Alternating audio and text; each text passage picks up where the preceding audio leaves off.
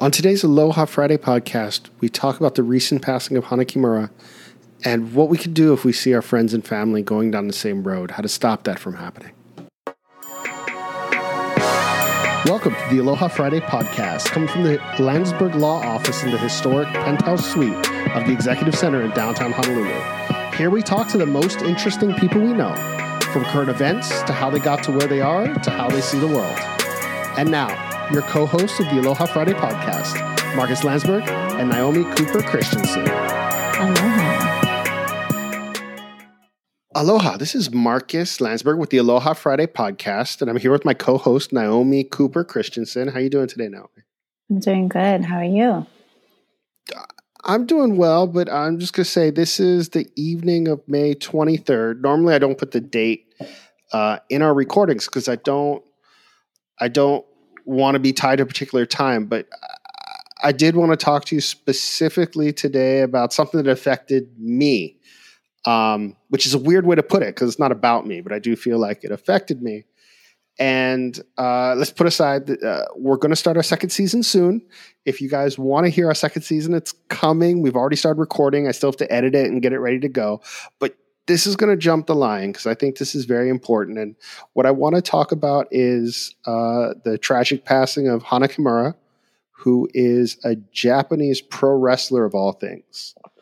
Um, I, Naomi, are you familiar with the story? Do you know who she is? I am not. And if anyone in the audience is not, I think you should explain. So, well, let me start by saying, uh, I guess late last night, Hawaii time. So uh, in uh, in Japan, it was uh, on Saturday.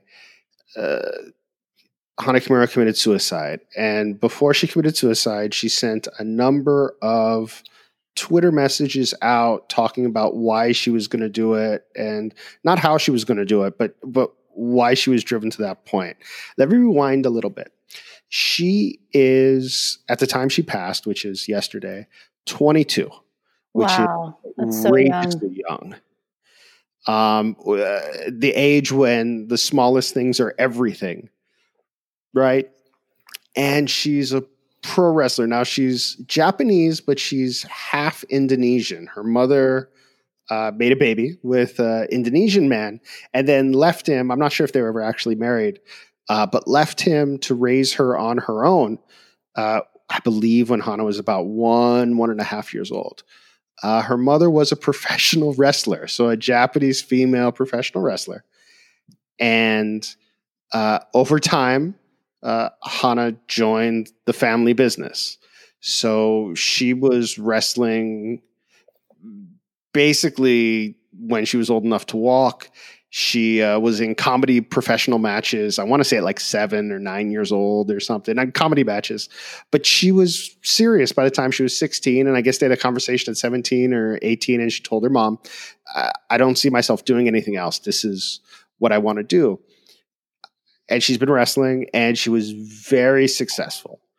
Uh, she had a, a way about her, which uh, in wrestling, just like in acting and like in other things, there's an it factor some people have it. The reason why The Rock is popular uh, is because he's huge, is because he worked out, is because he's good looking. But it's also because he has the it factor, because there's a lot of other people who work hard and are good looking who just don't make it. She had that. Um, and she was very successful. She was moving in the right direction. And and to move to the next step, she also landed a spot on a TV show in Japan Wow. called Terrace House. So, if you're familiar with the real world, especially uh, the real world in like 92 or 90, which is uh, a long, long time ago. Uh, uh, the real world TV show on MTV, where you would have uh, seven strangers picked to live in a house. You know and what? find out what happens. I loved MTV. No, I'm with you. Okay. and find out what happens when people, uh, uh, you know, just start getting real. You know, can you get the phone? So she was on the Terrace House, which is basically the Japanese version of that. The Japanese version is a little bit less about fights and a little bit more about finding love. Like they're Mm. encouraged to date other members of the house. They're Ooh. encouraged to fall in love. And the way you leave the show, because it's not where they have seasons of one cast and then rotate to another city with seasons of another. Um, you're encouraged to leave the show when you decide to fall in love, and you have a sort of like uh, I'm not sure if I get the word right, but I think it's called a kokuhaku, where you have so to sort of you're like stuck in there until you love, like you're forced to have to mate. Kind, yeah, and basically you either have to stay until you fall in love, or you have to sort of express why you've given up. wow, wow, that's And a so, lot of uh, pressure. that is a lot Yeah. of pressure. And a lot of people end up leaving because they express that they've given up, right? Like, you know um, what? I mean, that alone, I think that show alone, can you imagine? I mean, just put yourself in her shoes at 22 to be on a reality TV show of that type of pressure is it's so much different if it's a reality TV show about like your work or Well- you know or like like like something fun or or like a like a challenge you know all these like survivor games. But love is the most intimate thing. It's the most hurtful painful thing. It's the most embarrassing thing. So to broadcast cast that and then be 22 I feel like that alone could have done it you know? Naomi, have I told you about uh, when we tried to start a reality show? oh no did that kill Okay. you did it kill somebody else It's going to be a it's going to be a totally different episode because we're going to take a left turn. okay But my feeling is you should ask me about that in every episode in the future because you would love the story of all people. i will Th- th- this is what's important about the show. Now, uh, when she joined, um, eh, I, I don't know how to express it. Uh, she became popular. I actually didn't know she was on the show. I knew her from her pro wrestling life because uh, clearly I'm interested in Japan. Uh, I also kind of like uh, pro wrestling. right two sort with of TJ's, TJ's story from last season i'm sure like that all ties in here like if you didn't hear about his uh his wrestling matches that he was doing with greasy girls in at, at a bar Well, like so so let's be clear about this. Japanese pro wrestling for women is i mean they can be attractive women. They're not not all. They're not all attractive. They can be attractive and hana absolutely was although that's not the reason for the tragedy. Um they beat the hell out of each other. Like wow. it's not a sexy wrestling match. It's not Right. meant to be uh greasy wrestling oil wrestling mud wrestling uh or like the the mid 90s when WWE was all um strip wrestling Mm. uh lingerie wrestling things and of that nature. interesting though because japanese culture i feel like it's so revealing right? And so the fact that this is what came out i mean uh, with like women wrestling and it's so hardcore that really is interesting. It's like a like a needed outlet that that became this way a hundred percent. And uh, women go, men go, but women go and they uh, are given strength through Japanese women wrestling. And unlike American wrestling, where often the women wrestling will either be uh, oil wrestling, like you mentioned, comedy wrestling, like Glow was uh, the gorgeous ladies of wrestling in the 80s, which now have their own Netflix show, uh, things of that nature.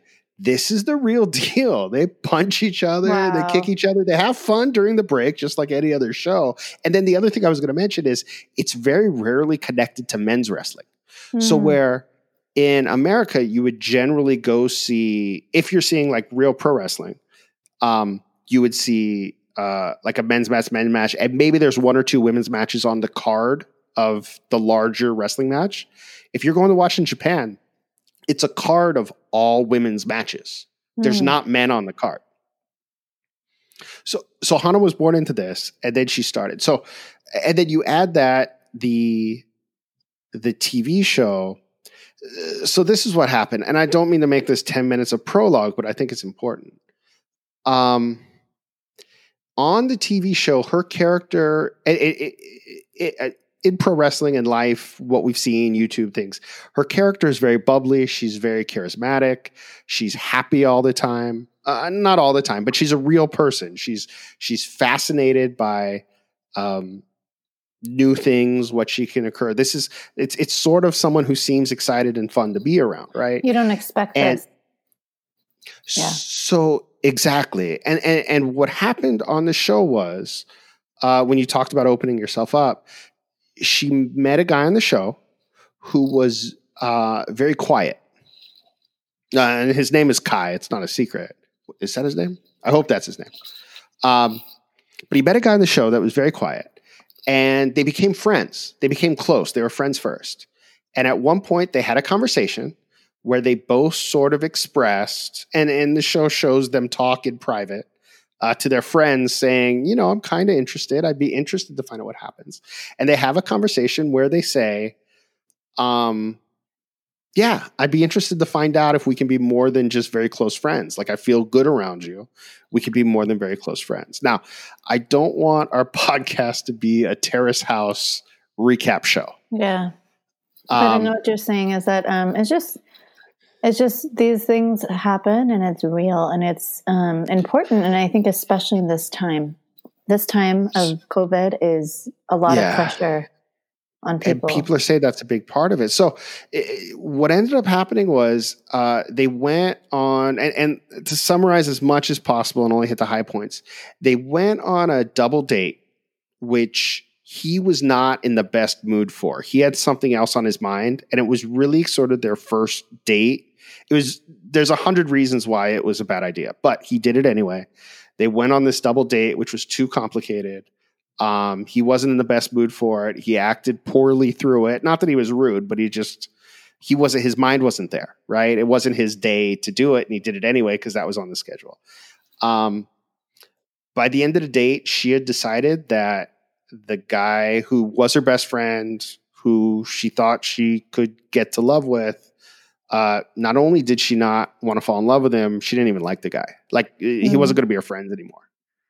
Mm. Um, and by the end of the date, by the time they got back to the terrace house, which was in a different city from where the date was, uh, basically she was done as far as he was concerned. Like it was over. The next episode, and this was, and it, wasn't really well explained why and mm. this hmm. is part of where the cyberbullying later came from. It wasn't super well explained. Look, a woman has an absolute right to like who they want to like. They have an absolute and and sometimes it's not in your control. Sometimes it hits you like the thunderbolt, right? It's not always that, oh, I choose to do this. At the same time, when you're watching a narrative, when you're watching a narrative, you want to know why the next step is happening. If if if all of a sudden Luke Skywalker is alive mm. and last episode he was dead. I need to know why. And if not, I'm mad. Right. So, so no one explained it or did they? They explained it in such a way that it was very poor. That part was kind of explained, like I'm just not interested based on what was going on. But the next episode, and, and, this is where when which is what people are reporting. People leave out that first part. What people are reporting in the next episode which i saw um i guess she came home from a very large pro wrestling match. She has uh, her favorite costume. She put it in the washing machine and she forgot to take it out to put it in the dryer. When that happened he did his laundry and didn't notice her costume was in there. So he washed the costumes together and he ruined her costume. Oh so, these are all he, kind of like significant lead ups. So he ruined her costume. So what ended up happening is when he when she found her costume had been ruined, she blamed him for it. And she blamed him for it and she went in on him. And the English translation uh, does not do justice to how and this is the part like I'm not trying to blame her because there's nothing that's her fault, right? It's never your fault but the English translation does not do justice to exactly the way she treated him. You know what? There's something that happened behind the scenes. I mean, they're not going to show you everything. There's something that, that happened behind the scenes that has to have created that amount of animosity. Like, there's no way that she would be that angry out of no reason if she wasn't always that way. So, my strong feeling is she was not angry about the costume. And that was the impression I got having watched that episode. Or just have dating Japanese. If you've ever dated a Japanese woman, you know it's always never about what they're actually yelling at you for. it's always going to be like something you did last week or last month or last year. Yes.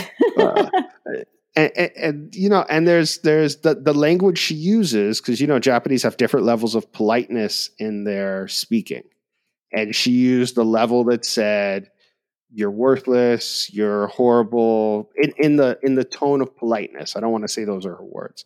And I guess there are reports that she hit his hat and someone You said she slapped though? him, but I didn't see that Honestly, part. that's not even um, very surprising. That's very like, I, I, in no way am I saying that's like an acceptable thing, but I just, it's something that I've seen where it's not about, yeah, it's not about that issue. It's she's built up, and this happens with And couples. that's exactly what it was.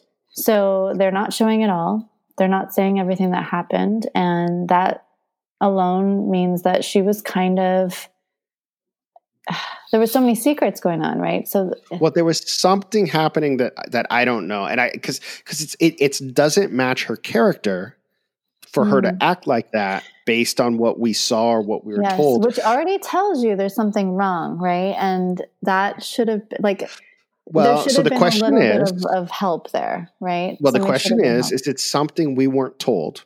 Because if it's something we weren't told, then she's acting properly based on what occurred.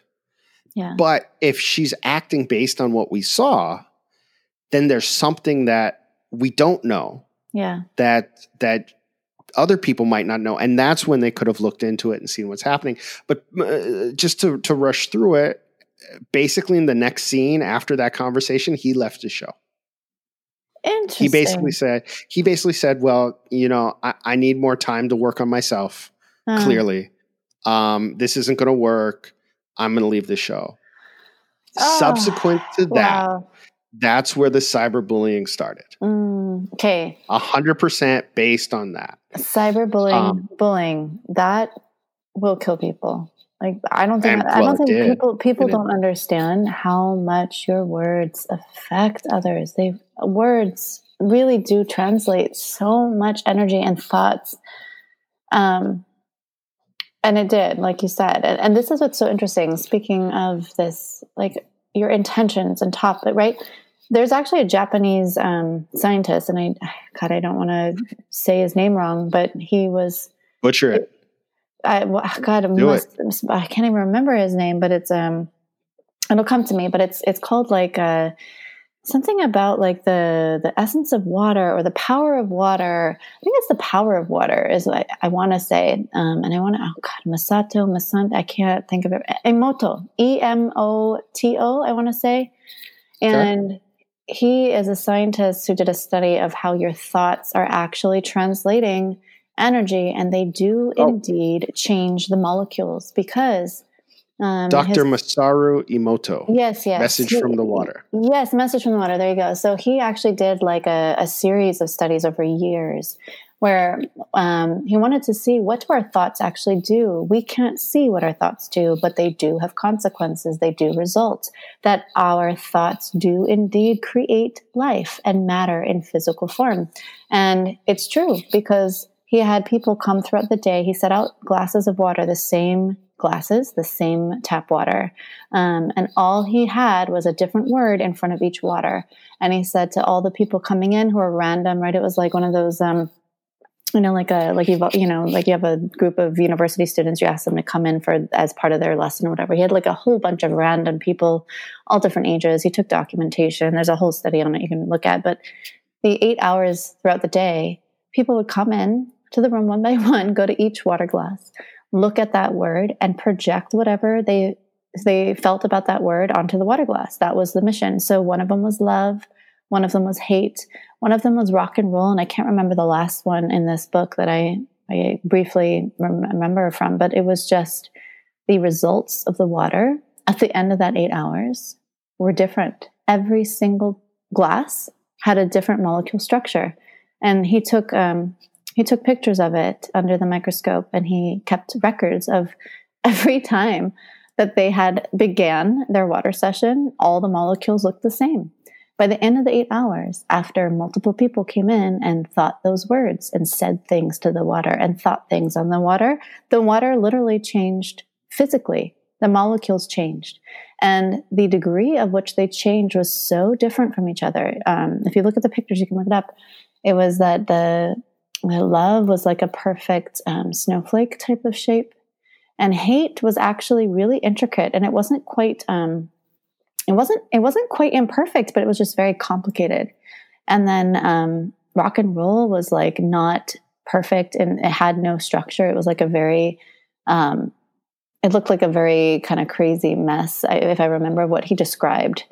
But just the fact that love was like perfect and beautiful every single time, every single time that people thought love onto water, the molecules were beautiful and like perfect and all in in complete um, you know uh, mathematic formation to each other.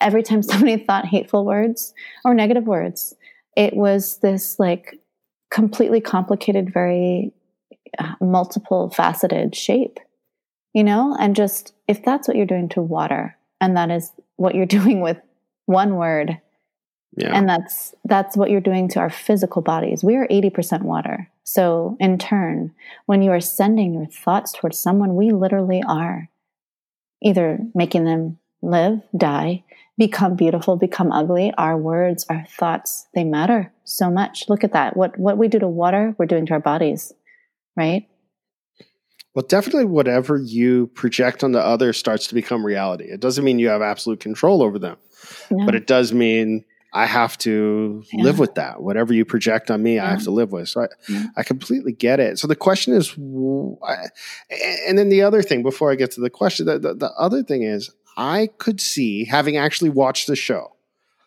I was more worried about him doing some self harm actually. Mm mm. having watched the show because the way he left, mm. he left at his lowest point. Mm. So it's honestly yeah. could have been remembered in a completely different way uh, on the so other side.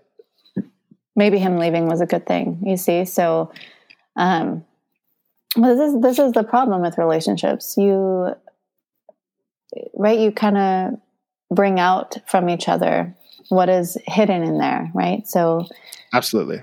That's what happened is that's why this is a dangerous thing. Love is dangerous. Love is not in any way easy or something pretty. It's completely dangerous and risk taking and yeah, look what it can do. It can it can harm, it can it can help, but it can also it can be also that yeah. she couldn't live like she obviously had all these feelings that were repressed. And so when you repress those feelings, how do they come out? They're going to come out at someone else or then they come out at yourself. Yeah.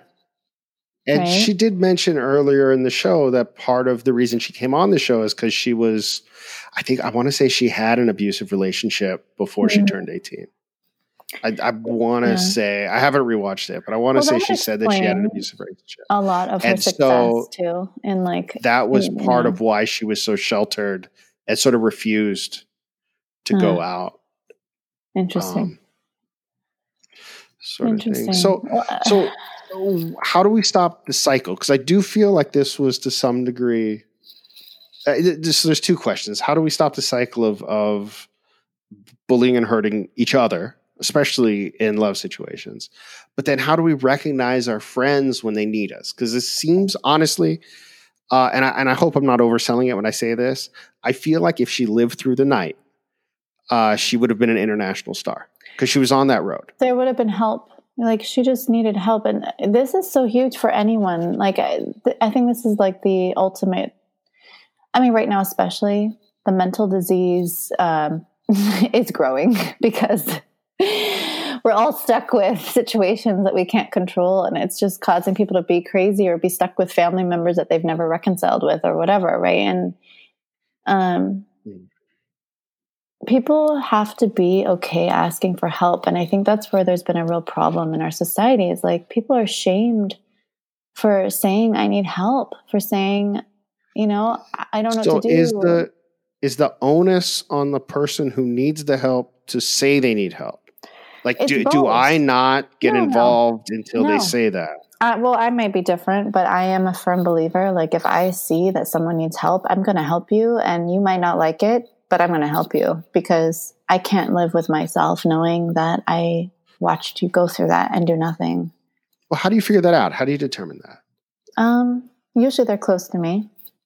I mean, that's like you know, I think I feel like that's really where we've gotten away from things, and I feel like that's really where problems begin is when you don't have what is family, right? Like I'm not talking about blood family, but I mean that when you have people that actually care about each other, it can yeah. be roommates, it can be, you know, it can be like your ex boyfriend that you guys are just best friends and you guys just, you know, didn't have romance, but you guys really care about each other. Like that's still family, you know?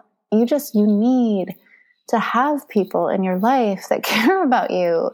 And it can't be where they just care about you when it's convenient. Like when you love somebody and you care about somebody, you're going to do what is costly and you're going to do what is inconvenient because they matter to you because you actually, you know, would feel responsible if something happened to them and that I feel like that's the definition of family. Like if I if I felt like it was going to be partly on me if somebody died, if I felt responsible to them, then, then they're a level of family to me, you know? So only if you're responsible? No, I mean, like, I couldn't live with knowing that if I, if I remember a friend mentioning, you know, that they just felt so down and, and I noticed that, you know, like maybe their drinking habits picked up and then yeah. I just, you know, like I noticed that they weren't going out or they, you know, or they just started watching like a lot of like really heavy murder movies. Like I would be concerned, you know, and it doesn't mean you go tell on them to somebody because, you know, that's, I, I personally feel like the way I am is I just show up and I'm like, Hey, I brought you dinner mm. or I call or, you know, I just, even if it's like prayer, I mean, not to get religious here, but I do believe in thoughts, right? Like, like water. If we're thinking good thoughts, that can matter. That might matter. Just sending that message. It's like, Hey, I'm thinking about you. I just wanted to tell you, like, I can't wait to see you, or, you know? And that's part of the whole problem with this social distancing issues. We have to adjust social distancing to create social networks. And I don't mean online networks. I mean, the original plan with social distancing, the absolute original plan was always we're going to be on our own for about two weeks with our family. And then we would start seeing which members of our friends and family we trusted outside of our house. And then we would be able to have events or parties basically only with those people, understanding if we got sick, that's because we accepted them in our life. So you would interview to some degree your friends and you would have that network. Um, a, a lot of people are saying, and I don't know how much I buy this, but had they still lived in the house, because it, it, seems pretty clear watching this, the terrace house, it seems pretty clear watching this that they didn't live there full time. I mean, they're all relatively successful youth, right? Most of them have jobs or, or successful to some degree in their career. Some of the people trying to be models or, or actors or actresses are on the lower level, but it sure seems like they all might have their own apartments separate from the house they live in, right? So that's the question. Like, had she been in the house, she might have had someone to lean on. She would have shared a room, right, with two other girls. She might have had well, someone and, else. And that's where it's hard. Is like, did she even have anyone in the house that she felt she trusted? And that's half the problem. Like, she could have been put there with people that she didn't feel comfortable with either. You know, she sure seemed like she got along well with the girls. I mean, there was I mean, no tension or fighting. You can get along, and the other thing is she had a strong network of female friends at the wrestling uh, so, company. So and she seemed to really get along. Like I'm not ready to say that they were all catty or backbiting yeah. or anything without some sort of other um, evidence of it. It sure seemed like they got along, and it seemed like everyone's coming out with great memories about her and moments they had together and videos of them having fun. The videos of her on backstage were always seemed like a good time. And I get that that could all be hidden, right? But I, I'm not ready to say that like she didn't have any friends until this. I don't even think that's the. I, I, feel like it's nothing that was in the immediate circle. It's like, so I just, for example, um, I do, I do have a, a, really good friend that I, I tried to get on here, but she was a little bit nervous. She doesn't like speaking in public. She's very one on one, and um, I've talked to her a lot um, because she's so special. I met her in college, and she just happens to have run into me later after we had kids. And she's so, I, I don't want to say her name just because she's a little shy, but her um, experience with therapy, she's got some, I can't remember exactly what kind of nursing she was studying, but she has some sort of medical something she was studying. And then she decided that she really wanted to help people. Um, so she went into psychology as she felt like that was much more intimate. And mm. um, her experience with PTSD is also really interesting because she's dealt with military families, but she's dealt a lot with couples and she's dealt a lot with the people on the receiving end of those that are, um, you know, have like spouses with PTSD or like their sons have PTSD or their fathers or whatever. Gotcha. And, then, and she's um, dealt with a lot of like basically almost you know death attacks or people wanting to kill themselves or that level of depression where they need medication to survive every day and to function. And um, she's been through a lot herself and she grew up in a family that was broken and she actually saw a lot of trauma at a young age. So she's very um, aware of what it feels like to witness that. And so her insight has been so interesting because she always talks about how you know you really need a support system that that's really the difference that keeps people alive or able to stay married or able to yeah. um, ask for help. It's support systems and it starts from a young age and it starts from your childhood. And it's always the people who have the most damaging lives or the ones who end up hurting others are always it comes back to their childhood. It really comes back to something that happened in when they were learning what the world was, that their beliefs, their initial beliefs of what the world is like, is why they are unable to cope. Is because it comes from childhood trauma. And if something wasn't mended or secured in the time that they were shaping their beliefs of the world, it's really hard to um, it's really hard to cope with bigger trauma that come later you know?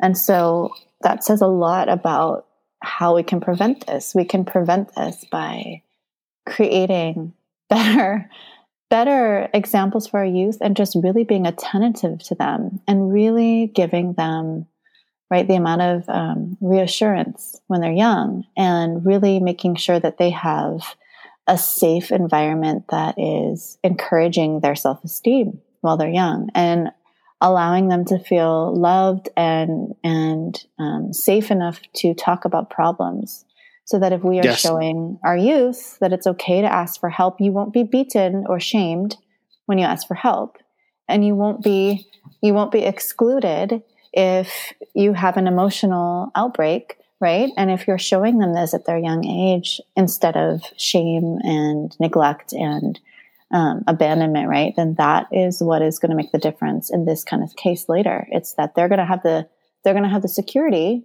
to know that later in life, when things are hard, there's going to be someone that will help me, and that it's okay. I I will be loved somewhere, and that I am safe, right? So I've thought really hard about this, and I think it's three parts. I think, um, and, and I thought about it by talking it over with a friend of mine and she's very worried. She said she's very worried about her son uh, and how to help her son deal with cyberbullying. Her son's the same age as mine, so very very young. Wow, and young. and that well, not that it's yet, but she knows it's coming because that's oh. what the oh. world's going to be. Okay, okay, yes. And it's not something we dealt with. Me and her are the same age, um, so it's not something we dealt with when. I mean, there just wasn't that much cyberbullying yeah. when internet was on dial-up, right? Yeah. So um, and I think what I came to is uh, what we teach our kid is one, we have to make sure they're confident to know uh, that whatever they say is anonymous, it's made to hurt you, and you just have to be strong in the situation. You have to do your best to understand while these words are out there meant to hurt you, it doesn't mean you have to accept that. You don't have to accept somebody trying to hurt you. That's nothing that you're required to do. You can ignore it. You can move on from it. You can think they're stupid. You can move on from all that. But that's only a third because that's not going to work for everything. It's just not. Yeah.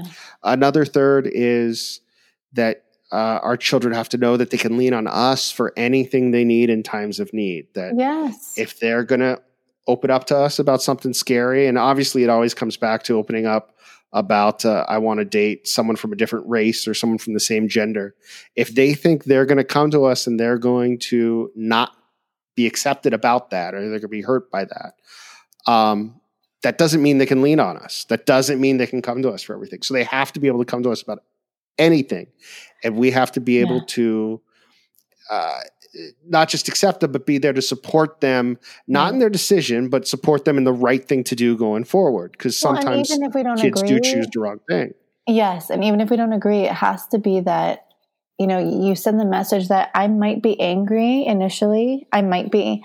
I might. I might have a hard time swallowing that, but I. But you have to make it so sure that no matter how mad you know. Well, I'm right in the middle of my steps, and I want to yeah. argue with you about what you just said. Go ahead. Go ahead. No, because I'm right in the middle of my steps, and I haven't finished them. I'm so sorry. Keep going. That's fine. So that's only the second step: is that they can come to you for whatever they need in times of need, and they can lean on you for you to help them do the right thing. Uh, and then number three is I think we have to look into ourselves and mm-hmm. us to make sure that we're ready to recognize mm. when they mm. are coming to us. Because I know, especially myself, this is maybe I say this because I'm saying this that other people have to do it because what I mean is I have to do it. um, is I have to be aware when someone is actually asking me for help because it's not always in words, but even if it is in words, sometimes I think it's a joke. sometimes I think, oh well, and, and quite frankly, I think if you can ask for help in words, usually you don't actually need help. Um, to me, uh, you already know what the first step is. You're asking for it, not real help. I mean, you already know what it is. Uh, you found the first step. It's the I'm more worried. Like if if Hana could have called somebody and said, "Hey, uh, I need to talk to you about this," or "I'm having a hard time taking through the night." She's great. She could do all that, I think it's too much to put on the people who need help that they have to ask. Like they don't. I think people ask in different ways, yeah. and, and, they don't realize they can, or they don't know how. Yeah. Or if they do, they do it in a way that maybe I don't recognize. Even if they actually do use the words, sometimes I might just be, "Hey, you know what? I'm watching TV right now, and I can talk to you, son, when Tiger King is over." Or when Terrace House finishes, I can talk to you when I'm done with my TV show. Or and it's like, no, no, no. Now's the conversation I need to have because I just got this call from a girl or a text from a girl, and I, I, don't know how to deal with it, and and it's affecting me. So those are the three things I think. I, I, I think you have to be confident. The words don't have to hurt you. I think they have to know they can lean on you for anything positive in times of need, but they can lean on you and that you will give them anything positive in times of need. And number three is I have to be able to recognize when someone is coming to me or when they do need me. Because to me, I, at least to me, I think that's a big hard step. And that's something I do want to do. So I think that last one was so beautiful. So I think that's key is that we,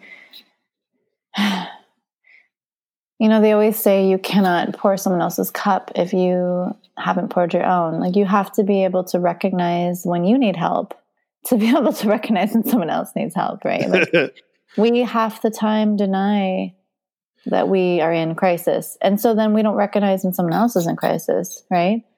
Well, I, eh, you know, I don't think it even has to be because you're in crisis. I think it can be just, I mean, especially guys, we live in a, in a, in a joking yeah. uh, milieu. We live in a, a situation yeah. where, oh, I'm going to tease you about everything. Yeah. And if you can't take it, you can't handle it.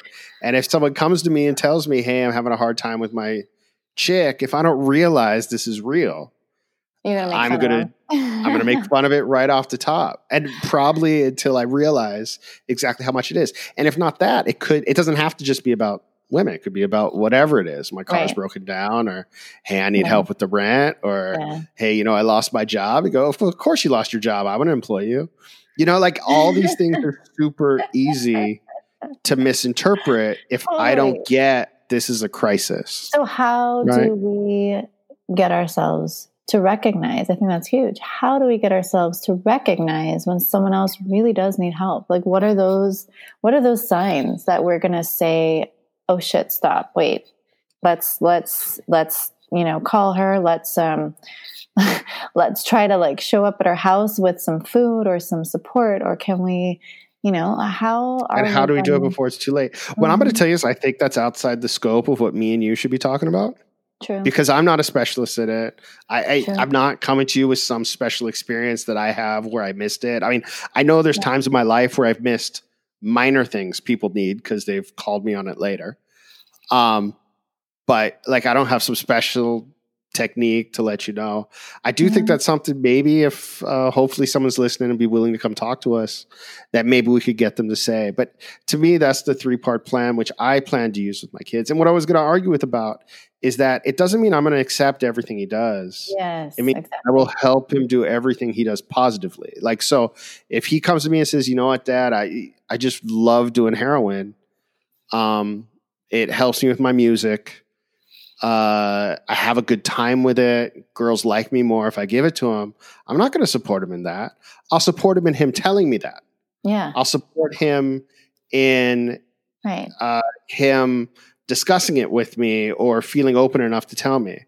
And I'll aptly support him getting off it and I'll support him in what I think is what's best for him. Right. But Good. I think that's important to remember is that just because someone says, Hey, I need help, where do I dump this body? That doesn't mean I'm giving you help to do that. yes. now, now, if I can help you before you have the body, right. maybe I could help you work our way through that and what other alternatives are. But but Um, that's the thing though, is that there's still this is what people I think have a really hard time with is once they come to you with the body, like that is a done deal. But that's still there has to be a way that we can still say, I'm so glad you told me. Like I'm so glad you came forward. A hundred percent. Absolutely. I'm so glad that you like like I am less angry at you or there will be there you know like there because you are confessing like we still have to reward that and reward that not reward that but I mean sorry I mean like you know like it's it's it's always where it's better that you came forward and you no, I'm a criminal defense attorney, and I'm not going to agree with that ever okay uh, at all because Well, I I know there's mean- situations where they shouldn't. But Well, I shouldn't. understand But before we get to the body stage, I brought up body. body, okay my fault. I, Yes. I accept it. Yes, the, Um, the acknowledging what you've done is what I'm trying to say. Like it's Yeah. you need to be able to, you know, have a safety in saying I did this. Like that has to be able to happen for you to be able to acknowledge that somewhere. Uh, let's You talk about non-criminal matters right now because okay, well, uh, we'll not talk, let's, let's take the, the I can't give legal advice on that. Well, I mean, even short of that, the even short of that. Um, I'm I- talking about like help. Like when you're about to do something this damaging, or you already are in the process. Like even if she was, let's say she, I don't know, let's say she was already starting to do it and she started to regret it, and and it's like she has five minutes. She has to be able to have. Can we? Can we somehow? I wish there was a way that she knows she could call somebody in that five minutes and just be like, So- "Help me," you know. I think what I'm expressing is I think it's too much um, emotional burden to demand they ask.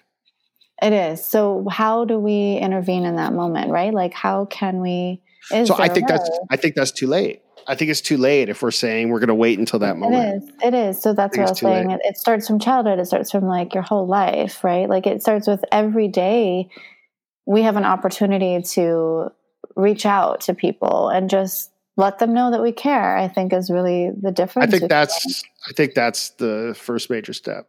Is that if you do care about someone, let them know. Yes, absolutely. And I mean, I've, I've definitely had friends that this kind of thing, it was never like to that point. Yeah. But there's definitely been times where I just had bad feelings. Like I just, I just woke up and I was like, God, like I cannot get this person off my mind. It something just bothers me. Like there's something wrong with the last conversation we had. Like I just don't feel right.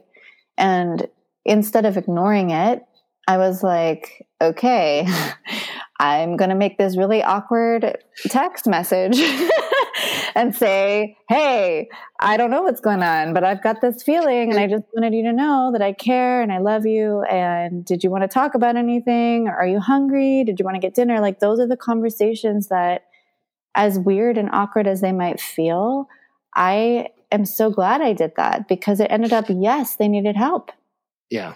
And, and and quite frankly, right now you don't even have to go that far because you know we're all stuck indoors. Right. Although it is starting to open up a little bit. But now's the time, especially during this. We use the phrase social distancing. We shouldn't. Yeah. Physical distancing. They started trying to move to use the phrase physical distancing. Um, uh, now's a great chance to check in on people. And I've done it now, especially people who are older who I haven't talked to in a minute. Now's a great chance to call someone and say, Hey, um, just thinking about you. Wanted to see if you need anything. Wanted to see how mm-hmm. you're doing. Yeah. I'm going crazy in my house. Are you going crazy in yours? And uh, start the conversation, even if it's 20 minutes of them saying, Hey, I, I got to get off the phone because my kids are fighting. Um, you know, so that's just, it, it, it's interesting because with the growth of email, uh, we no longer send handwritten messages of i mean we don't even teach handwriting in schools in a lot of schools but we no longer teach handwritten messages uh, or send handwritten messages to, to, uh-huh. to, pick people up and make people feel better uh, i don't normally send i mean we send text now maybe instead of G, uh, email saying hey uh, what's going on you okay things like that and it's just so minor compared to the way social you know and psychology it, used to be done. It's also just judgments. You know, I think a lot of the problem is like we just have so many preconceived judgments and that's really what stops people from being able to save each other or open up or just you know make like that life changing connection because a lot of it is the people that are suffering and going through this. They're not going to ask for help because they don't right. real either either they don't realize they need help or they're too ashamed or they're just too stuck you know and so yeah. much is shame like people don't want to have to admit what they've done which is the whole reason they feel that shitty to begin with or they don't want to admit like what they're feeling because they feel like it's weakness well, let's go with feeling as opposed to what they've done but yeah right. i'm on board with that Oh, it's both yeah. like i mean it's just no. it's so we have to be able to you know yes there's right and wrong but we also have to be able to have that compassion to be able to say you know I want to work through this with you. I don't want you to end up making that detrimental decision that there's no going back. Like, I want to work through this with you, even though it's hard, even though it's scary, even though, yes, what you've done or what you or what you're dealing with is, you know, almost too hard to handle. Like, I'm not giving up on you. They need that, they need that kind of non judgment that, you know, like that's to me is just what you're asking is can we just love? Like, that is what love is. Love is friendship I mean, it's friendship for it sure. It's but real love friendship. Is, love is not about sex. Love is not about what you're going to get. Love is when you're like, hey, I still think you're worth it. I still yeah. think, I still think you're you're somebody special enough to keep alive. You know, to keep in my life to. Yeah. To support, and that is love that we haven't given each other that needs to happen. You know, is this the first time we've alive. ever agreed on a podcast? I think this might be the first time we've agreed. Might be the first time you agreed in a long time. always agreed. I think I just speak a different language than you. That's all. I think well, I you absolutely speak a different language. I do, and I think I agree with you, but you don't see my my words as the same. That's hundred percent because I've uh, preconceived my judgment when you talk to me. I've decided what you said. All right, let's get off while we're still here. Thank you guys very much for spending this time with us. This is uh, especially long. Um, and it was the opposite. I wanted to make this especially short. I wanted to be in and out, but I think we had a good conversation. I think it was important. And, and I worked through some things for yeah. me, whether anybody listens to this or not. I, I feel better. So thank you very much, yeah. Naomi, for talking to me about this. Oh, I love it. Good. And have a wonderful night.